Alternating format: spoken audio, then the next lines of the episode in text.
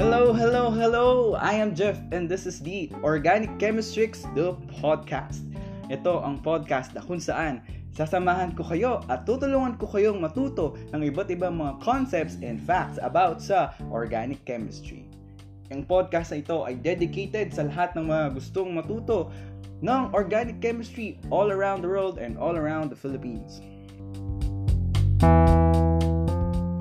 A big shout out sa lahat ng mga listeners natin all around the Philippines no and all around the world hopefully na gustong matuto with me ng iba't ibang mga concepts and facts about sa organic chemistry. And before anything else, before we formally start this first ever episode ng Organic Chemistrix, eh gusto ko muna ikwento sa inyo bakit ko muna ginawa itong podcast na ito. Well, first of all, I as a student, eh, I really prefer listening to podcast. And because sobrang convenient ng podcast, kaya gustong gusto ko nakikinig ng mga podcast. Kasi isasaksak mo lang sa phone mo, yung iyong mga earphones, or i-connect mo siya sa AirPods or sa speakers, and you can do whatever you need to do na. Pwede ka nang maghugas ng plato, magbike, maglakad-lakad, magjogging, or magtupi ng mga damit, or maglaba. Habang nakikinig ka lang ng podcast. And while doing those, you're learning. Well, in comparison sa video, na minsan sobrang delikado. Lalo na pag nagko-commute ka, like naka-expose yung phone mong ganun para lang mapanood yung kailangan mong mapanood or yung kailangan mong matutunan. Eh, paano kung mas nuts yun bigla, di ba? Eh, di tulad ng podcast lang. Eh, nakikinig ka lang. Pwede mong ilagay sa, you know, pwede mong ilagay sa bulsa mo yung, yung phone habang nakikinig ka ng podcast. And then, yun. Yun ang ating short story about sa creation of this podcast. Ayan, simulan na natin ang episode na ito na tinatawag kong Organic Chemistry Starter Pack. Ayan, ang episode na to ay naglalaman ng mga prerequisite facts or prerequisite concepts na kailangan munang matutunan ninyong mga listeners para tuluyan yung maintindihan yung iba't ibang mga concepts na i-discuss natin dito sa episode na to or sa mga susunod pang episodes. Ayan, bago ang lahat, no, syempre, kailangan mo nating intindihin kung ano yung gusto nating malaman. And, by doing that, kailangan nating intindihin kung ano ang definition ng organic chemistry. Well, by definition, organic chemistry is a branch of chemistry that studies the structure, properties, and the reactions of organic compounds which contains tandaradan, the element carbon and a covalent bonding. Yes, you heard it right. It's carbon. So, this means na ang organic chemistry ay nakafocus sa pag-study ng mga compounds na naglalaman ng carbon. Pero bakit nga ba carbon? Well, kung di nyo itatanong, carbon is one of the most abundant element sa ating universe. Hindi lang sa ating mundo, sa buong universe. Especially, almost everything na nabubuhay. Lalo na, ikaw, tayo, at lahat Then, ng mga hayop dyan sa labas, lahat ng mga puno, pat pati na rin yung phone, kahit di buhay, naglalaman pa din yan ng carbon. Yung phone, yung upuan, yung lamesa, at kung ano-ano pa na nakikita mo ngayon. Well, carbon, carbon is also a versatile element because it can contain four covalent elements. Four covalent bonds, I, I mean. It means na pwede siyang mag-connect pa sa four other molecules or four other elements. Ayan. So, yan. Binigyan ko na kayo ng a little background of what organic chemistry is all about.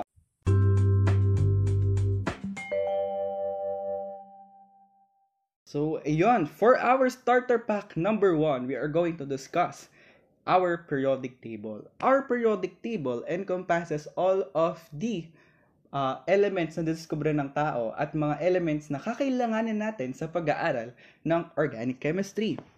But before we go directly to our periodic table, I would like to discuss kung ano ba yung structure ng isang atom. Well, an atom contains two parts. The first part is the nucleus that also contains protons na positively charged particle ng isang atom and the neutrons na neutrally charged naman. And outside the nucleus is the electron cloud. Yung electron cloud is is covering yung parang nasa loob siya nung, nasa loob ng electron cloud yung nucleus. And the electron cloud contains the electrons. So, ayan. So, let's move to, the, to our periodic table. Bukod sa uh, symbol and name ng mga elements, eh makikita din natin sa ating periodic table yung number 1, yung atomic number. Yan. Kung, kung titignan nyo yung periodic table nyo, yan yung isa sa mga naka-highlight na number sa ating periodic table. For example, yung hydrogen, hydrogen has the atomic number of 1. Sodium has the atomic number of 11. And calcium has the atomic number of 20. Yan. Those numbers are basically based sa number of protons na present sa mga elements na sinabi ko. And sa other elements pa. Well, in fact, yung mga protons na yon in its sa neutral state ng isang atom or ng isang element ay equal din sa number ng electrons. Well, paano anong mga ano na lang pero anong mangyayari pag wala sila sa neut sa neutral state ng isang element? Well, pag sinabi mong wala sila sa neutral state ng isang element, ibig sabihin mas madami yung electrons kaysa sa protons. At kung mas madami yung electrons sa protons, nagiging ion, nagiging ion yung isang element.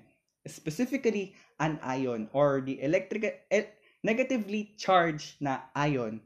At kung mas madami naman yung proton na, nangy- na nangyayari lang kapag binabawasan mo ng electron yung isang element, nagiging namang positively charged yung isang ion, which is called cations. Yan.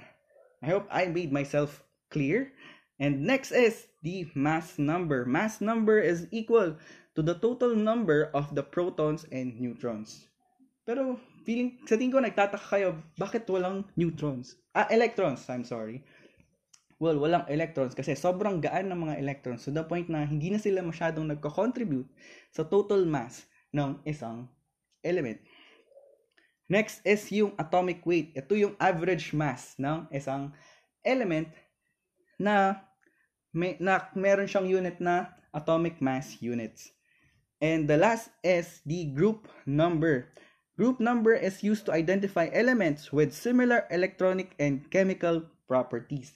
Yan yung yan yung makikita yung may Roman numeral and a letter sa taas ng inyong periodic table.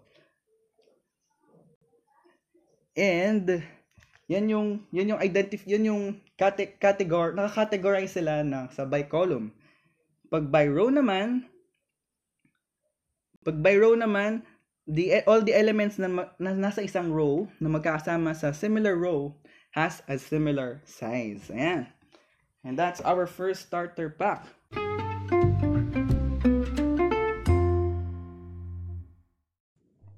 Ayan, for our starter pack number 2, we are going to talk about the bonding of our elements.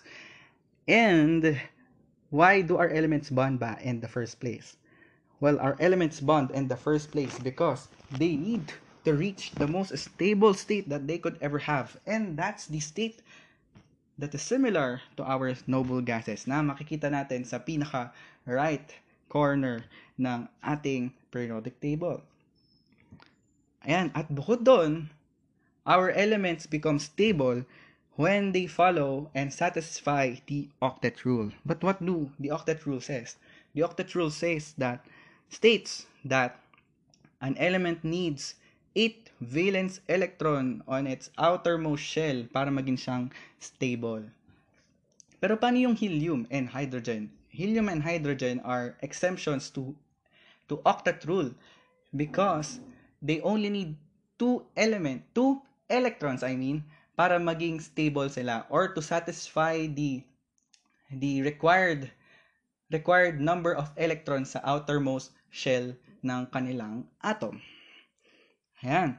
Pero hindi naman pero nagiging stable ang ating mga elements kapag nadadagdagan sila ng electrons. Pero at hindi naman lumilitaw out of thin air lumilitaw na lang, di naman lumilitaw na lang bigla yung mga ele- yung mga electrons na yan. They need other elements to give to give them or to share electrons with. So meron tayong two ways kung paano nag-acquire ng electrons yung ating mga elements to reach the noble gas-like state. Well, the first way or the first type of bonding is the ionic bonding. Well, in ionic bonding, yung mga electrons on on two separate element elements are being transferred to the other. Paano? Well, for example, for example is yung sodium chloride. With sodium, sodium there has a has one one valence electron and chlorine has seven valence electron. Ngayon, ipapas, ita-transfer ni, ni sodium yung kanyang valence elect, isang valence electron kay chlorine para ma-reach ni chlorine yung noble gas st- yung noble gas uh, stability which which has uh, 8 valence electron sa outermost shell niya. At dahil nabawasan, dahil nabawasan ngayon ng at dahil nabawasan ngayon ng electron si si sodium, si sodium ngayon ay magiging ng cation or a positively charged ion while at dahil nadagdagan ng electron si si chlorine, chlorine now, chlorine now will become an ion or a pos- or a negatively charged ion. E, Diyan nakuha nung ionic bonding yung kanyang pangalan dahil kapag nagkakaroon ng transfer of electrons during uh, ionic bonding, bumubuo yung transfer na yon ng ayo ng mga ions. Yan, dahil nga nagkakaroon ng uh, imbalance, nagkakaroon na ng deficiency and uh, deficiency at sobra naman ng pagkasobra naman ng mga electrons sa mga sa ating mga element. On the other hand, sa covalent bonding naman, instead of transferring an electron from one element to the other, the electrons in covalent bonding are shared. Paano? For example, we have the hydrochloric acid with an uh, chemical formula of HCl. Now, H has or hydrogen has one valence electron and chlorine has seven valence electron. Ngayon, si hydrogen, hydrogen will share its one uh, valence electron to chlorine to satisfy para maging 8 yung para maging 8 yung valence electron ni chlorine at maging dalawa yung electron ni hydrogen satisfying the octet rule.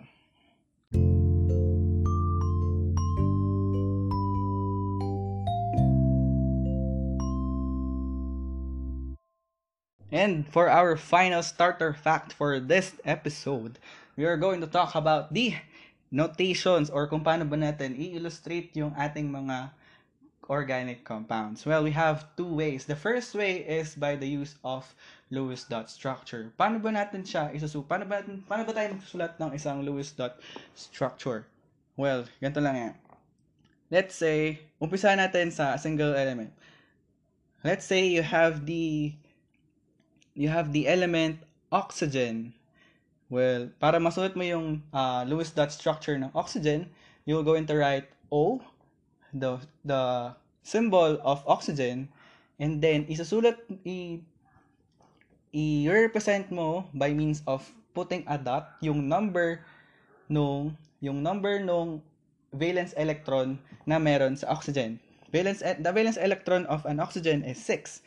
So magdodrawing ka ng anim na dot sa paligid nung oxygen. So 1 2 3 4 5 6. Ayan, ganun ginagawa ang Lewis dot structure ng isang of a single element. Pero paano kung compound siya? For example, yung uh, water, H2O. Well, so una mong gagawin is uh, i-drawing mo yung Lewis dot structure ng oxygen na nasa gitna. Tapos sa magkabilang magkabilang side nung magkabilang side nung oxygen yung hydrogen. So ayan. Tapos isusulat mo ngayon, isusulat mo ngayon yung mga valence electron ng mga ng mga elements na yon. So around oxygen, you'll write 6. 1, 2, 3, 4, 5, 6. And sa side ng H na naka, naka, na malapit sa oxygen, sa oxygen, magdodrawing ka ng isa sa isang hydrogen and another one dun sa isa pang hydrogen. Representing yung mga valence electron ng mga elements na yon. So, since nakabond yung hydrogen and oxygen, magdodrawing kanya ng line dun sa dal- in between those uh, in between those electrons na pinag-share nila to each other. Yan. I hope you were able to visualize how Lewis dot structure is. Pero if not, I am going to I am going to link I'm going to link uh, pic- pictures of uh, Lewis, Lewis dot structures just sa ating description below. So you could review it while watching while listening to this podcast or after listening to this podcast. At ayan, yung yung isa namang notation or isang way para ma-illustrate natin yung ating mga organic compounds is by the use of line structure. And kung may yun yung mga madalas na makikita nyo na parang piatos-like na na mga illustrations. Well, basically, kada isang line, kada isang line dun sa piatos na yun, well, don't worry, maglalagay ako ng, ng sample dyan sa description below para mas ma-visualize nyo kung ano yung kung ano yung mga line structure. Well, uh, this is just a guideline kung paano nyo babasahin yung isang line structure. Well, kada isang line, kada isang line sa isang line structure, it represents two carbons and all of the hydrogens na nakakonect dun sa carbon na yon. So, this means na kung may isa kang line dyan, per end nung line na yon may nakakon may isang carbon na nakakonect doon, tig isa. So, kada line may dalawang carbon doon and all the all the hydrogens na nakakonect pa.